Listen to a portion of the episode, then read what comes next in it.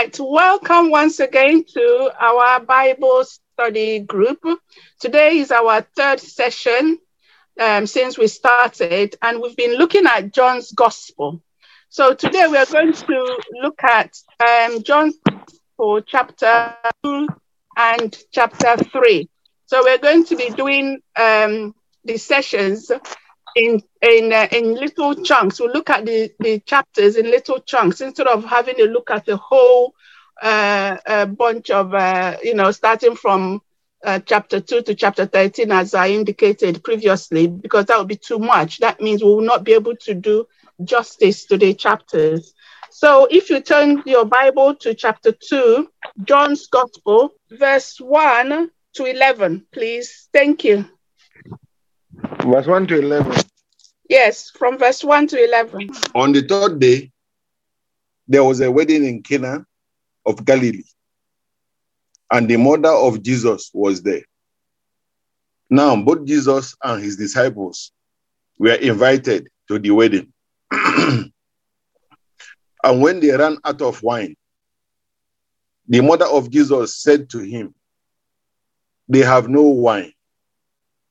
Jesus said to her, Woman, what does your what does your concern what does your concern have to do with me?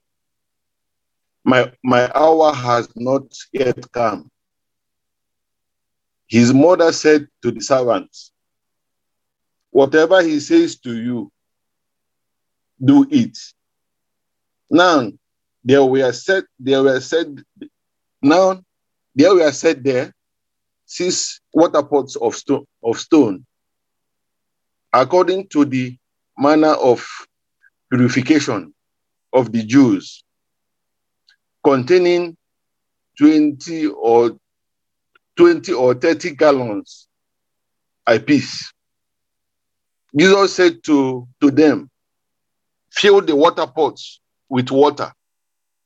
And they filled them up to the brim. And then he said to them, Draw some out now and take it to the master of the, of the feast.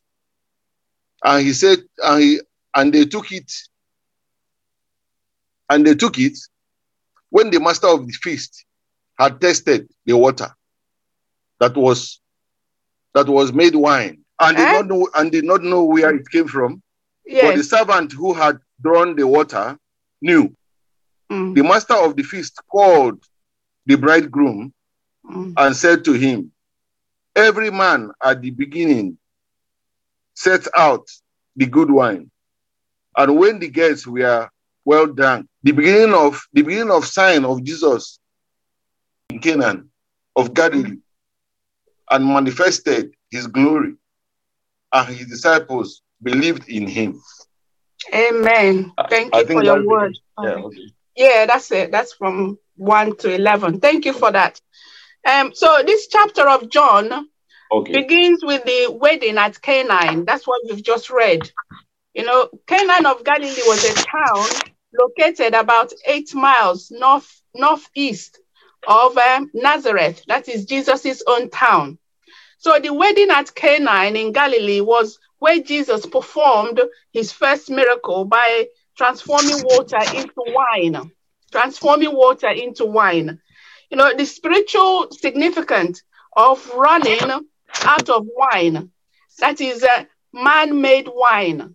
The wine we, we, we, we drink now is our own ways of doing things. That is worshiping God in our own way. That is religion in itself. Uh, and that was what those uh, the Pharisees and the religious Jews were doing in that time. So Jesus came to give us new wine.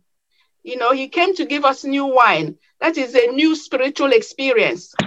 So, you know, this new wine is, is giving us is which will taste better and superior. Therefore, the new wine will need a new wine skin.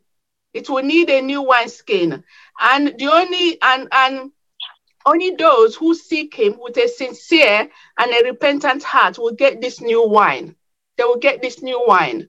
Okay, so this miracle was performed at the beginning of his public ministry. Although when he performed this uh, miracle, he had not actually started his public teaching. He has not actually started. So the miracle drew the attention of the people towards Jesus. Okay, towards Jesus. So it was at Canaan that is, um, uh, you know, after this miracle, that his disciples started to believe in him. It was at this after this miracle in Canaan that the disciples started to truly believe in Jesus. Okay, so from Canaan, Jesus and his disciples, his mother and his brothers, they went to Capernaum. Capernaum is just a few um, kilometers away from um, Canaan, but they did not stay there for many days because the, the Jewish uh, Passover was taking place in Jerusalem. So they headed, they headed to Jerusalem. And his first port of call in Jerusalem uh, was to go to the temple.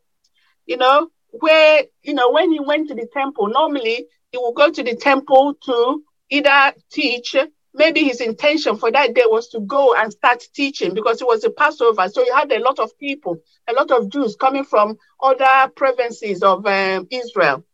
But when he got to the temple, the temple was like in a marketplace. They were selling goats, they were selling dogs, there were money exchanges, you know, because um, the in the Jewish temple they had their own currency, and you cannot use the, the Roman currency to come and trade in the in the temple. So you have to change your Roman currency to a Jewish uh, the temple currency, and also the people need to bring their own sacrificial um, goats and lambs to be sacrificed. So the if they didn't bring any goats, so they will buy it at the temple there. So they were using the temple as a marketplace for, for their trading. And if you look at it reflectively, really, this is some of the things that is happening in our churches. You know, some of our churches these days is used as a marketplace, is used as a business place. You know, so ministries are actually business. Okay, so this is um, what happened. So his first port of call was the temple, where he dealt with those who were using his father's house as a marketplace. This fulfilled the scripture in Psalm um, 69, verse 9, which says, Because zeal for your house has eaten me up, and the reproaches of those who reproach you have fallen on me. Okay, this incident at the temple strengthened the conviction of his disciples that Jesus was indeed the Messiah. Okay, so you see, everything Jesus did, you know, in during his time here on earth has already been written about him in the Jewish Torah. Has already been written. He was the fleshy manifestation of the word of God, which you know, which the Father gave the uh, the prophet. in His time on earth here has already been so. But everything Jesus did was to fulfill the scriptures that has been written about him. So he was actually the word manifested. Okay, because if you if you look at the Psalms, the prophets, even the five books of Moses, all they were gearing about, all they were talking about was the coming Messiah. Was the coming Messiah. What he is going to do when he comes, how the people are going to treat him, how they're going to reject him. So everything Jesus did, he didn't do it, it, it, it wasn't new. It was already been, you know, prophesied and predicted in the Torah, in the Torah, and like like um you know in, uh, the the word, the things that Moses wrote, the things King David wrote in the Psalms, the the word the the Father gave to the prophets, they all wrote about Jesus. You know, for example, now look at um, when we if we look at the the book of Isaiah 53, the the sin bearing Messiah the sin bearing Messiah. Let's have a look at Isaiah 53. Isaiah 53, you know, this book was written hundreds, almost 700 years before the manifestation of Jesus, before Jesus appeared in, uh, you know, in the midst of the Jewish people. I'll read from verse 4, which says, Surely he has borne our griefs and carried our sorrows, yet we esteemed him stricken smitten by God and afflicted. but he was wounded for our transgressions, he was bruised for our iniquities. The chastisement for our peace was upon him, and by his stripes we are healed. We are healed. If we go on and read verse 6, which says, All we are like sheep have gone astray. We have turned everyone to his own way, and the Lord has laid on him the iniquity of us all. The Lord has laid on him. So, who actually laid our sin on Jesus? It was Father. It was the Father. The Father laid our sins on Jesus. So, it was the Father that actually took him to the cross. Okay. But the people have had to manifest it, they have to reject him and give him over to the Roman soldiers to crucify him because this was what was written about him. So he had to go to that cross because this was what was written in the Torah. This, this, in, in short, you can say that this was what the Father wrote in his book of destiny in heaven. Okay, so this was why Jesus said that he came to fulfill the number of books that had been written about him. The number of books. So he came to take the iniquities of us all, all of us, everybody, not just the Jewish people, but everybody. And this was written, you know, uh, I think 700 years uh, that Isaiah had these prophecies before Jesus manifested.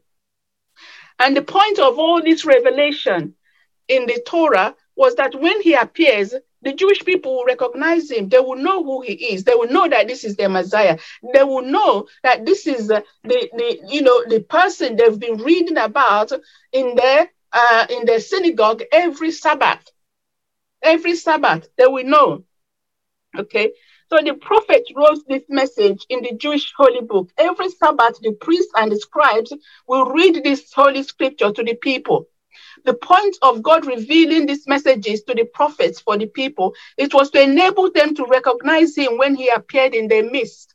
When he appeared, some of these priests and scribes, they knew, you know, they knew who Jesus was, but in their pride, they rejected him because they did not want to change their way of life. They did not want to change their way of life. Some had their own ideas of how the Messiah would look like and where he should come from. The priests and the religious leaders did not want to reveal Jesus' true identity to the people. Because if they revealed Jesus, you know, to the uh, uh people, the people will accept him. And then the, the, the, the religious leaders and the, and the priests and the scribes, they will lose the benefits they were getting from the temple. They will lose it. Okay, so they did not want to change their way of life. They were exploiting the people, enriching their lives. They didn't want to change. They didn't want to change. They did not want to change at all. And if you really look at it, the same thing is happening in our churches today. You know, a lot of uh, pastors, they know what is right. They know the right scriptures to teach the people. But when they come, they twist the scriptures to benefit you know, to to to benefit themselves, to gain things from the people. They just want to enrich their life. And this is what the same thing these religious leaders were doing in Jesus' time. They were exploiting the people for material gains. And this is exactly what is happening now. A lot of uh, ministers, they are exploiting the people for material gains. So their focus is more on material things than spiritual things. Jesus came to bring the kingdom of God to earth. But the religious leaders who should have known better and recognized him for what he has come to do, they rejected him because they did not want to change the way they were living. They want to focus on material things and not spiritual things. Okay. So in um, in verse um, 23 of chapter 2, which tells us that many people believed in his name because of the miracles he was performing. But Jesus did not have much faith in them. You know, he did not have much faith in their belief because they, what they wanted, they just wanted the miracles. They wanted the miracles Jesus was performing, but they did not want the miracle maker. They did not want the miracle maker. And if you really think about it, You know, the same thing is happening today. Many people believe in Jesus for what Jesus can do for them, but they are not interested in him as a person. They're not interested in his kingdom. All they want is what will make their life better on this earth. So they, they see the miracles happening in the churches. They go there to get their healing. They go there to get their breakthroughs. They go there to, you know, to just to experience this uh, miracle. But they don't want to have anything to do with God. They don't, they don't want to change their way of life. They don't want to stop sinning. They don't want to die to, to flesh because real Christians, uh, if you're truly a real Christian, the Bible says that you have to deny yourself. It's about sacrificial living as a Christian. But a lot of people do not want to do that. But they want the miracles. They don't mind the miracles. They don't tell me to, to change my life. I enjoy what I'm doing. I enjoy my life as it is. I enjoy going to parties. I enjoy drinking. I enjoy smoking. I enjoy womanizing. Don't tell me to stop that. No. All I want is just your miracle. Help me to enjoy my life more. That's it, you know? So this is what people this is what they did in those days. The priest, they just wanted to continue exploiting the, the people, enriching their life. They did not want the spiritual life Jesus came to give. And the same thing also, the people themselves, they wanted the miracles, but they did not want to change their life and have the spiritual life Jesus came to give them. So this is um, uh, what uh, chapter 2 was telling us in uh, in John uh, in John's um, uh, uh, book. But there's a there's a, a more spiritual, you know, in depth spiritual um, significance of marriage.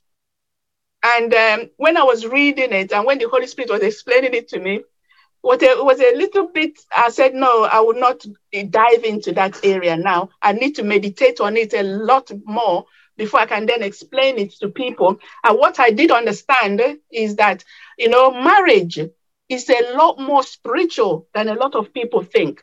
And if you reflect on it, this is the reason the devil attacks Christian marriages. Okay.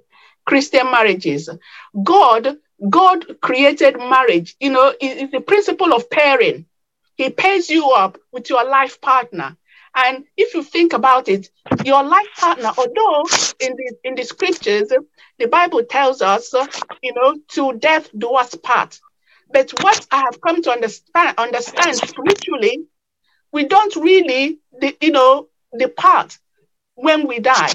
Even when we die, the, the partner we have here, we still meet up with them in heaven.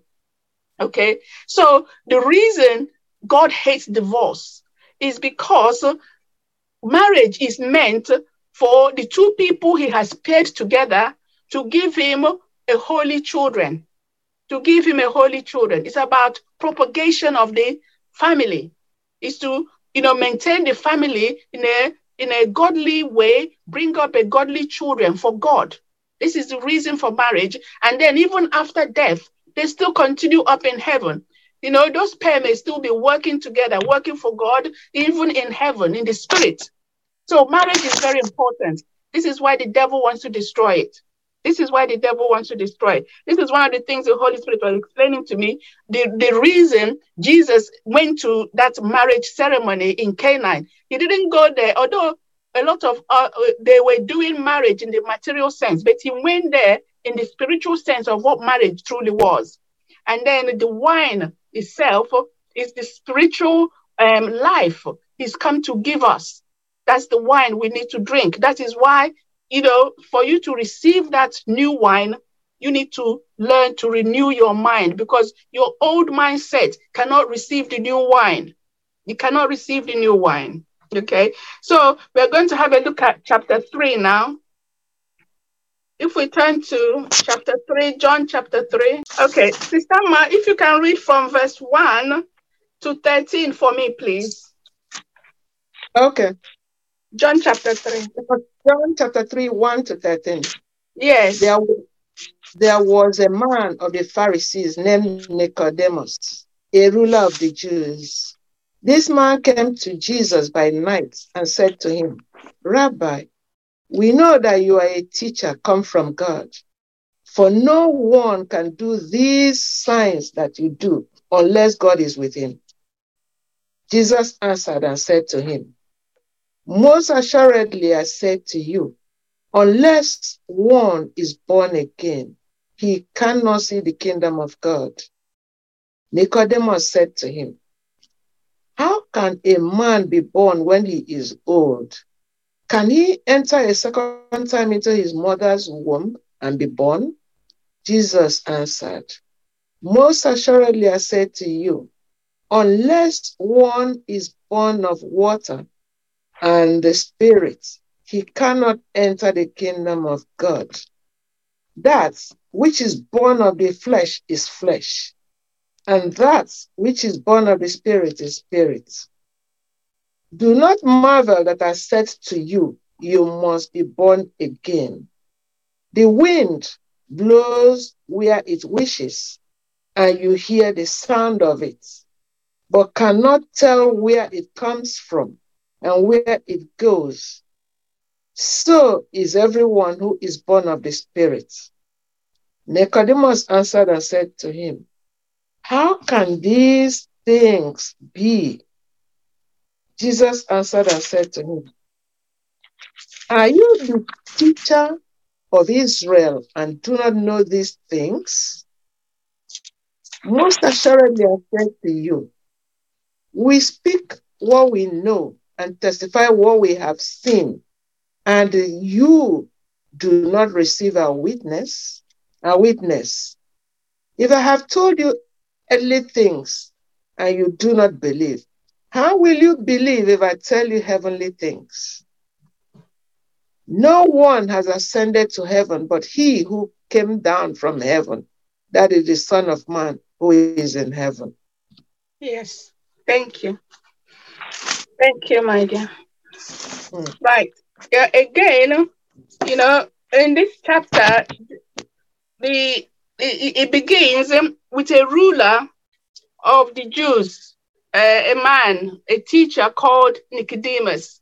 You know, he came to see Jesus in the night. He just sneaked in to see him in the night because he didn't want the other rulers to know that he was associating with Jesus. He didn't want them him them to know that he was associating to Jesus. So he came at night because uh, you know the other religious leaders, you know, seeing him with Jesus, despite the fact that they believed that Jesus was sent by God. Because if you look at what Nicodemus said, Nicodemus said, you know, where he said, Rabbi, we know that you are a teacher from God. For no one can do these signs that you do unless God is with him. So we, so who are those we? The we is the religious leaders. So they knew who Jesus was. They knew who mm. Jesus was. They, they decided to deny him because they did not want to change their way of life.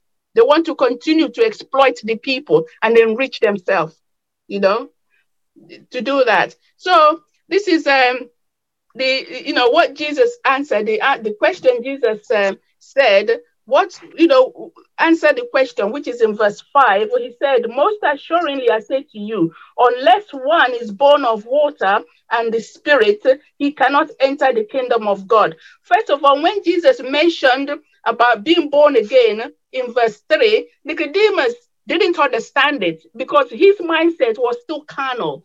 He was seeing things from the fleshy point of view. But Jesus was talking about spiritual things.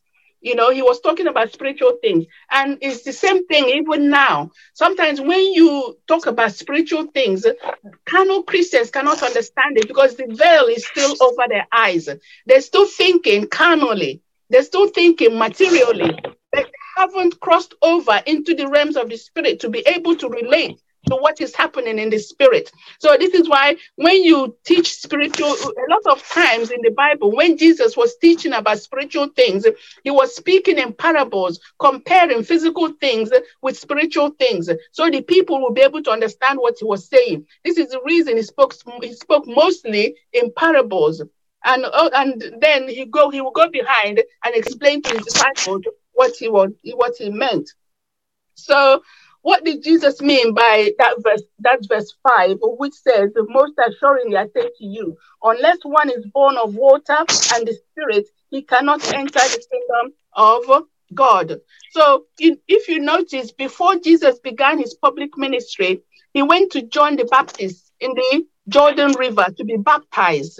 Okay, to be baptized. So let's read um, Matthew chapter 3, Matthew chapter 3, verse 13. And it says, Then Jesus came from Galilee to John at the Jordan to be baptized by him. And John tried to prevent him, saying, I need to be baptized by you, and you are coming to me. But Jesus answered and said to him, Permit it to be so now, for thus it is fitting for us to fulfill all righteousness. It is fitting for us to fulfill all righteousness. Okay, so then John baptized him. You know, so by by Jesus being baptized, what he was doing is to demonstrate to us, you know, his action of being baptized is to show us that baptism is a requirement for those who have placed their faith and their life in Jesus. Baptism, you know, the, the, the Israelites, when they went uh, through what we will call also regard, what God will also regard as baptism, when God delivered them from the hands of Pharaoh and his army, when the Israelites went through the divided Red Sea, they went through what is a, a form of baptism. Okay, and what that indicates is that they left their old life behind and are now crossing over into a new life in God, their creator. The same thing applies to us, you know, when we have, when we are baptized. Baptism is part and parcel of us becoming born again Christians. Baptism Okay, so water baptism, that is full immersion in water, is part of God's righteous plan for those who have chosen to place their faith in Jesus Christ. Water baptism is the symbolic death and burial and resurrection of Jesus, of Jesus Christ. So when we go through the ritual of water baptism, what we are demonstrating is our death to our previous life in the flesh is what we're demonstrating. So we are, you know, when we are lifted up out of the water, which signifies our grave, our watery grave. The water represents our grave. When we are resurrected from our watery grave, we step into a new life in the spirit. We step into a new life in the spirit. The life, you know, the spiritual life of the Father, the Son, and the Holy Spirit. This is the reason Jesus said, those who believe, they shall be baptized in the name of the Father, the Son, and the Holy Spirit. Let's have a, a look at it in Matthew chapter 28. Hallelujah. I'll read it as well. Okay, I'll read from verse 17 actually. It says, When they saw him, they worshipped him, but some doubted. And that is when, after his resurrection, and he met his disciples, when they saw him, some doubted whether this is really Jesus, but some worshipped him. And then verse 18, Jesus said, And Jesus came and spoke to them, saying, All authority has been given to me in heaven and on earth. Go therefore and make disciples of all the nations, baptizing them in the name of the Father and of the Son and of the Holy Spirit, teaching them to observe all things that I have commanded you. And and and lo, I am with you always, even to the end of the ages. Okay, even to the end of the ages. So go and make disciples of all nations. This is what Jesus said. And those who believe, baptize them. Baptize them. So when you baptize, when you are baptized, you are being baptized in the Father, the Son, and the Holy Spirit. So you are being baptized into the spiritual world of the Father, the Son, and the Holy Spirit. So once you come out of that water of baptism, you become a new creation. You become a new creation. All things are passed away. Your old life have gone. Your old life has been buried in that watery grave.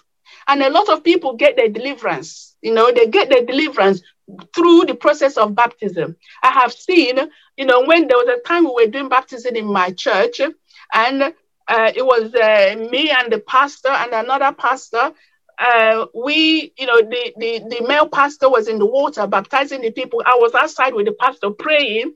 And as uh, we were praying, I see, I see in the spirit, when the people are dunked into the water and then brought up, I see spirits leaving them, demonic spirits leaving them. And you see them, they'll be shaking like this. It's the demons leaving. Because that water of baptism is you're, you're being delivered of whatever held you in this material world. Okay. You are now being transported into the spiritual realm of the Father, Son, and the Holy Spirit.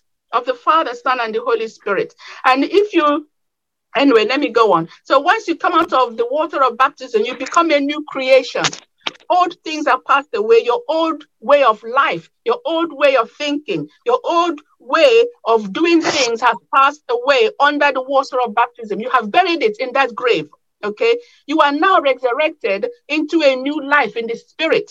Okay. You know, if we notice when Jesus rose from the water of baptism in Matthew chapter 3, let's have a look at it again. Let's have a look at uh, Matthew chapter 3, verse 16.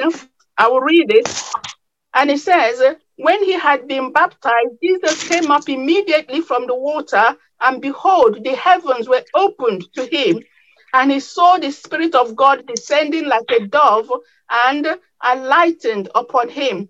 And suddenly a voice came from heaven saying, This is my beloved Son, in whom I am well pleased. Okay, this is my beloved Son. So, as as the, as uh, Matthew chapter 3 16 says, when he came out of the water, the Spirit that immediately he came out of that water, he was also baptized in the Holy Spirit. He was also baptized. Okay, this scripture tells us that the Spirit of God descended like a dove and stayed on him. That is the Holy Spirit, is the Spirit of the Father who comes and lives in our own human spirit. This is what is uh, Jesus meant by being born again. This is what he meant by being born again. You know, the uh, my own experience after I was baptized, when I was baptized, immediately I came out of the water. It was as if I stepped into a new world. It was as if I stepped into a new world. Okay. Everything changed. The, de- the heaven truly opened. Everything looked clear. You know, it was as if a veil has been removed from your eyes and the scales the darkness, the darkened scale in your eyes has been removed. Everything was a lot brighter. The sun was pure orange, so bright. The trees itself looked so green. The air smelled so clear. Okay. You even felt the air. It felt so clean. The heavens truly do open when you come out of the water of baptism. It was because when I came out of the water of baptism, I was also baptized in the Holy Spirit. That was why the Holy Spirit was able to open my spiritual eyes and I was able to experience these things. Okay. So this is why Jesus said, unless you are born of water and the Spirit, you cannot see the kingdom of heaven. Cannot see the kingdom of heaven. Okay. So this may happen immediately after baptism, like it happened with Jesus. And as I've, as I've just shared my own experience, this is what happened to me when I had my own baptism. So, you know, everything will look different. You will feel it. You will know that heaven has truly opened up. Okay. So, this is what Jesus meant in John chapter 5, verse um, John chapter 3, verse 5. Unless one is born of water and the spirit, he cannot enter the kingdom of God. Okay. Because once you have been buried, your old life has been buried inside that watery grave, and you then are resurrected. The Spirit of God then descends on you, and He baptizes you in His in His uh, in His own Spirit. The Father baptizes you in His own Spirit. By by that, that means your own spirit and God's Spirit then becomes like this. Okay, they become one. So when they become one like this, your spirit can now access heaven because the Holy Spirit is the gatekeeper of heaven. So without the Holy Spirit coming into your own spirit and become one with you, you cannot enter heaven. You cannot see heaven. This is the reason Jesus said, if we go back to John chapter 3, what we what we read in verse 13, which he said, no one has ascended to heaven but he who came down from heaven. That is the Son of Man who is in heaven. Okay? He came down from heaven, but he's still in heaven. How can that be possible? That is possible. Jesus' um, body and soul is on the earth here, but his spirit is in heaven. Okay, so when when we do our prayers, when we do our prayers, although I mean on the earth here, my soul is talking, but my spirit is in the courtrooms of heaven. This is the reason I'm able to see what the judge is doing when the demons come, what is happening, what the angels are doing. Although I'm here, physically here with you, that my spirit is also in heaven. This is what the Lord was talking about in that verse. Okay. And this is the reason he was able to see everything the Father was doing in the spiritual realm. Jesus would then do it on the earth realm. That's why he says, I only do what I see my Father doing. I only do what I see, what I see my Father doing. So, like example now, in ministry, when you're doing deliverance, you see the demons being cast out. Who is casting them out? Jesus is casting them out. So physically, you have to do what he's doing to cast those demons out because they've been cast out in the realms of the spirit. But in the physical, you need to cast them out of that person's body. Okay. So the, the you know the reason Jesus is insisting that we need to be born again because the Holy Spirit cannot use us if we're not born again because the work you do in ministry is done through the Holy Spirit is done through the Holy Spirit. It's his work. Jesus is carrying on his work, the work he started on this earth. But because he's the Spirit now, so he can do a lot more than he did when he was just him alone. Because his Spirit now can infuse into other people's, other ministers, uh, uh, born again uh, people's spirit and use them to do the work of the Father, to do the work of the Father. But unfortunately, those ministers who don't have the patience or who don't have the faith or who are so selfish and prideful and do not want to die to self, instead of allowing God to train them, they tap into unholy spirits, not holy, unholy spirits. And this is why you have false prophets and false anointing operating in people's life. And this is why you don't, people don't really get, uh, you know, genuine breakthroughs in their life, despite the fact that they're going to church, they're in church, is because the spirit operating through that minister is not the real Holy Spirit. If it's the real Holy Spirit, uh, you will see breakthroughs and deliverance and healing in people's life. And this is the reason the Lord is insisting that people need to, you know, preach the real gospel. It's only the real gospel when people understand the what Jesus have done for them in the atonement. In the atonement, the atonement, his sacrifice. That is what will release the power of the Holy Spirit and the, the you know for people to really get their deliverance and their healing. That is when the real gospel is preached. And when people truly believe the word of God. Most of the time, a lot of people don't believe the word. They just read it. it doesn't really make sense to them because they don't have the Spirit of God in them that will explain the scriptures. Because the work of the Holy Spirit is to come to convict you of sin and to convict you of unrighteousness. Unrighteousness means you don't believe in God, you know. But righteousness means you believe, you have faith. And the only way you can get that faith is by reading the word, by being able to understand the word. That is how you will be able to get the faith and the righteousness. And for those who are not baptized in the Holy Spirit, most of the things they're doing, they're just doing it in the flesh. Okay, it's in the flesh. And as you know, the flesh profits nothing. Okay, so for born again Christians, you need to go through the water of baptism, full immersion and then you're then baptized in the Holy Spirit. And then that is when your spiritual eyes will open, and that is when you will truly enter heaven. You can be living on earth here, but you can be communion. You know, sometimes when I lie here, listening to music, my spirit is in heaven. Mean, you can sit and just talk to God. You can talk to God. People can talk to God, talk to Jesus. You know, is once your spirit is open and you start allowing him to clean you up. Because the reason a lot of people do not are not baptized in the Holy Spirit because their soul is too blocked up with sin. When you allow the Holy Spirit to clean you up, clean all the junks, all the unforgiveness, all the pain, all the trauma, all you know, all these things, and release you from the devil's dungeon because your soul is being held a captive until your soul is being released from the prison that you're in. And then you allow the Holy Spirit to wash you clean and allow Him to take control of your soul and your mind. You know, sometimes in my in our videos, you see the Spirit of God speaking through my mouth. He is speaking through my mouth because the pathway has been made clean for him. My spirit and my soul has been made clean for him so he can now manifest when people are doing deliverance, you see demons manifesting through people, talking through people, because they are full of sin.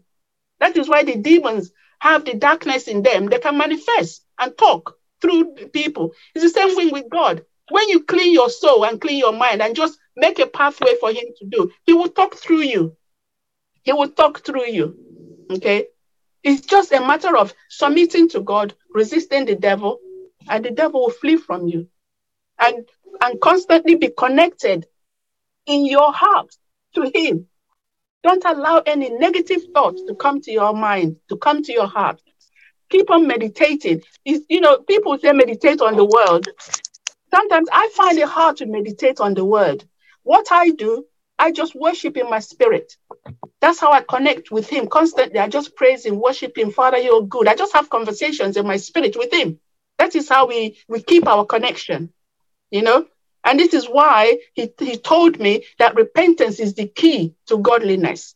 Always repent, always have a heart of repentance. Always have a heart of repentance. Even if you don't know if you've done anything wrong, this is why the Lord gave us those prayer guide. You know, we start off with repentance because we, we all do not know what sin we have committed, but the Holy Spirit knows. So when you ask the Holy Spirit to shine his torch in your heart and reveal any darkened area, he will do that. And then you repent and that, dark, that darkness will be removed. Sometimes it, it baffles me when ministers will start praying for people, casting out demons without them repenting of what gave those demons the legal right to come to their life in the first place. This is why you see people will be delivered. After a few weeks, those demons will come back because they still have the legal right there. They haven't repented. I can't understand how people can pray for people without leading them into repentance. Okay? It is.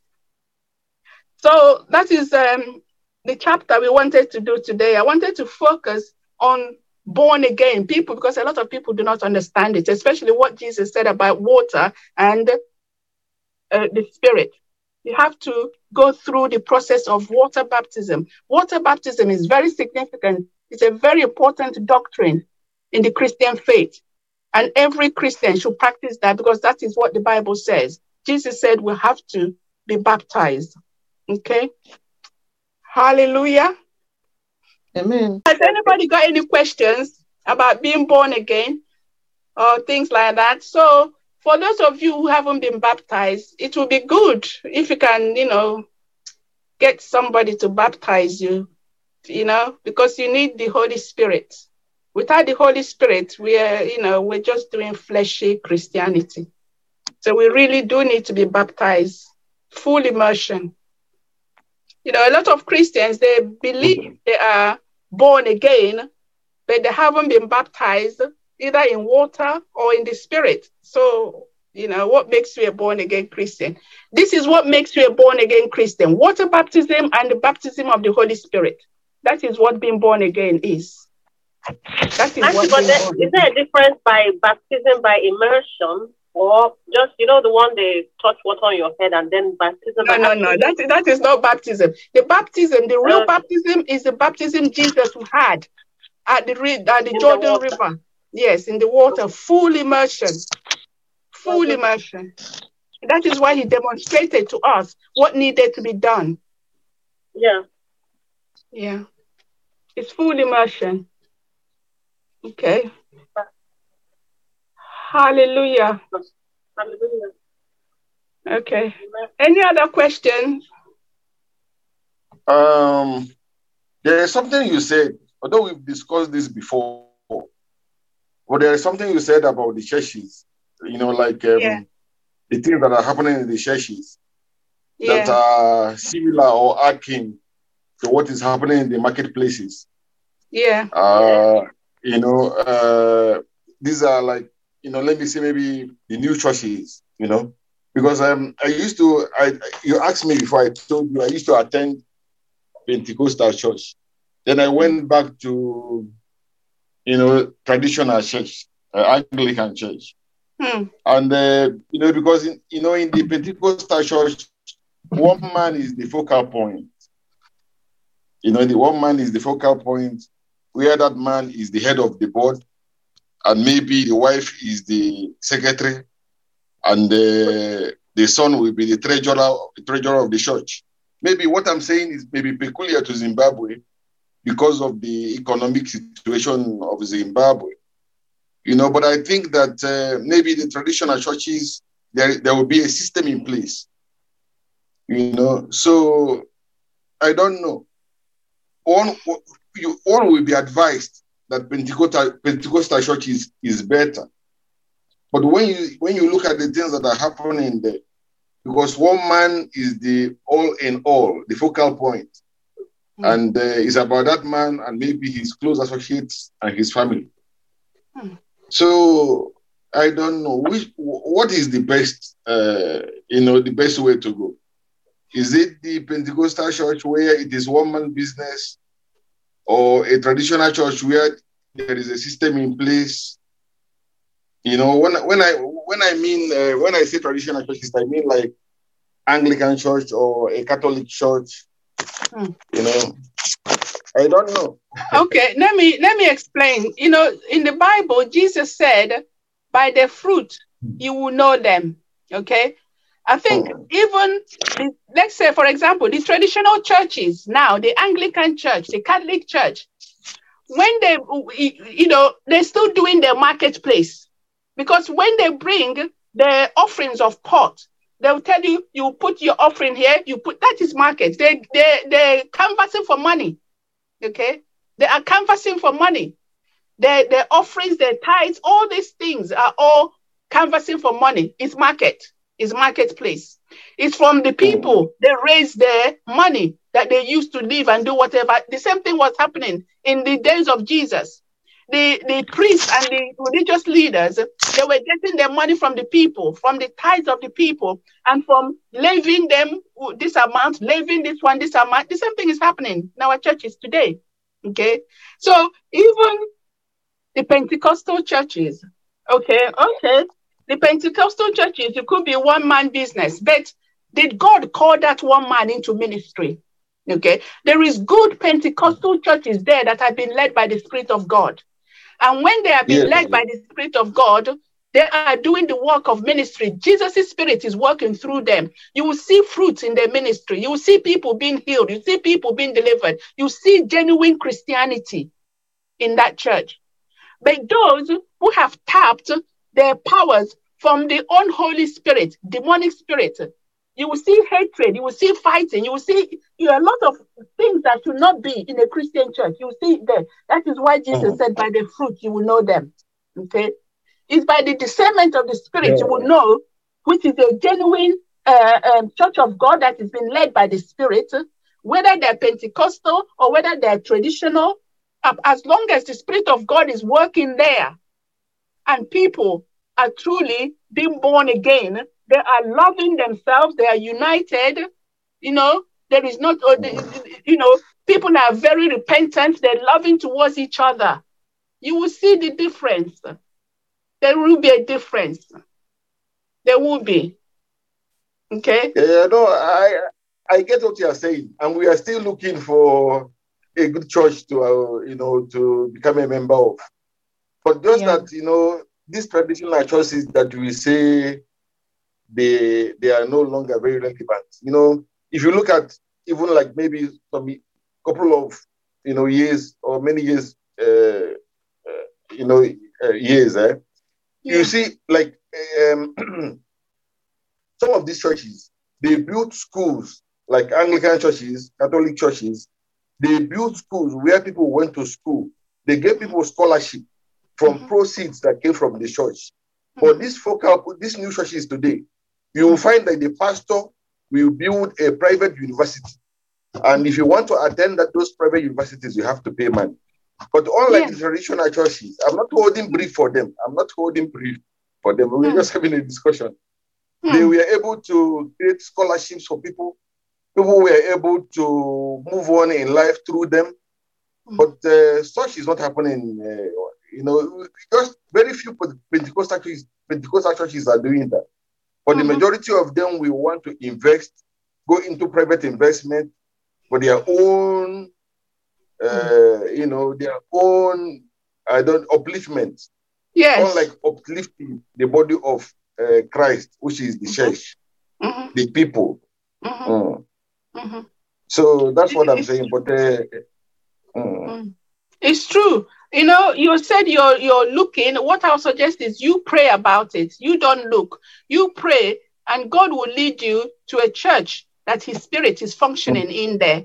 You know, there are there. There is genuine churches that truly are preaching the real word of God, you know, and people are being drawn closer to God. You know, one thing the Lord said to me in my ministry, my ministry is to, He said, go and bring my children back to me, the ones in the churches and the ones in the streets. Okay. My ministry is about helping people to develop an intimate relationship with God.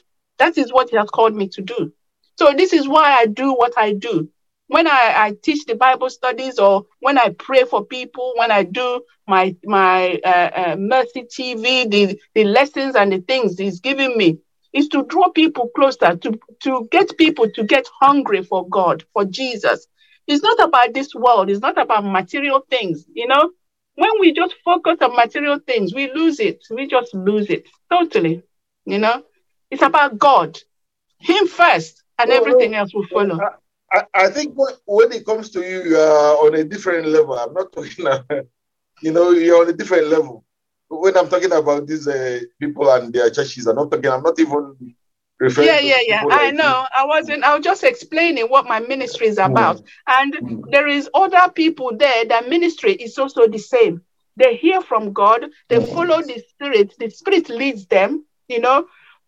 For you to be a minister, for you to be called by God, you know, you have gone through the fires of trials. You have gone through a lot of things. The devil has, you have, me personally, I've come to face to face with the devil himself. Okay. So you have gone through all that. God can now trust you with his word. He can trust you with his revelations because he has put you through fire and you have come out the other way. Okay, that is when he will start giving you all these things for you to now go and teach it to his children. But a lot of ministers, they don't have the patience to go through that training, to go through that refining. It's about character. It's about character. God needs to, you know, remove pride and selfishness from your from your from your being, and it is on is Him and Him alone, nothing else because that is his glory. But ministers which do not allow the Lord to finish the work he has started in them. He has given them the gift. But instead of mm-hmm. submitting to him, for him to train them the way he wants to train them, and for them to function the way he wants them to function, the material things, the de- because the devil come and tempt you. The devil, the devil have come to me before and said, "Oh, I will give you this and this if you stop doing this and this." You know, he will come and offer you, the, just like what he did to Jesus. He came to Jesus and offered him the whole world. Jesus told him to bugger off. Okay. And some ministers don't do that. They accept what the devil has given them because they don't want to, you know, go through the fire the Lord is going to put them through. Jesus went through fire. That cross he went through. We all have to go through similar things. Maybe not, not die on the cross, but we need to die to self. And a lot of ministers are not willing to do that. So this is when money becomes their main focal point. And when money becomes your main focal point, mm. that means you have lost it. You're working for the devil and not for God. Okay. This is okay. why you see churches all focused on money, on this and all that, material things. And this is what they're teaching their people prosperity gospel. This is why the Lord said prosperity gospel is from the pits of hell. It's from the pits of hell. It's not from him. You know? But There's people are shaking down, press together. I don't, I'm not very good. Uh, press down, shaking, what, what, what. I don't. There's a particular verse they use. I know. When you give, when you give, press down, shaking together, run it. Yes. God. When you give, God will uh-huh. give you more. Shaking together, overflowing. That's what they, they, they preach, and this is okay. what people are buying. And this is why people keep sending their money in this ministry, in this ministry, thinking that God will, will put and they will shake. But he said, he said, in, was it in James? He said, you know, your prayers are not being answered. Why? Because if you, if he answers your prayers, you're going to use it for the wrong thing. You're going to use it for your pleasure. Okay. So this is why a lot mm. of people they will be praying for money and praying for this. God will not give them because their motive for that thing is wrong. He won't answer that prayer. Their motive is wrong. Mm. Okay. Okay. Is when you when you have a pure heart. You know, the, the best way to get to know God is to love him with all your heart. Seek him with all your heart, with no reservation. And he will reveal himself to you. And then he will start teaching you. It took me what? Consistent prayer for three solid years. Morning and night. Prayers, prayers, prayers, seeking God until he revealed himself to me. And then from there, he started teaching me, showing me things. Okay. So that, this is the reason where I am. And he's not, is you know, when he does reveal himself to you, he will tell you initially, initially in 2008, I had a vision. The Lord appeared to me in a vision and he said that the devil has asked for you. He's going to, you know, he's going to attack you. But don't worry, I'll be there for you. And that was the reassurance I needed. So whatever the devil threw at me, I know the Lord was with me. So it, it didn't shake me. Although I was going through pains, you know, I was I thought I was going to die, but I know the Lord said he would be with me. You know, when you have an encounter with God, it changes everything. It changes everything. And your faith skyrockets because you have met him face to face. You know he's real. A lot of Christians, they don't have an encounter. They just believe what people tell them, but they don't read the Bible themselves. They don't have the hunger to seek for themselves. You know, but you need people who have had an encounter with the Lord to show you the way. And once you have shown the way, you start pursuing Him yourself. And then He will reveal Himself to you. He will tell you what He has created you to do, what His will for you. And then you follow that path and you see changes and differences in your life. Changes and differences. Amen. Amen. Amen. I'm going to stop recording now. I think we're way past our time.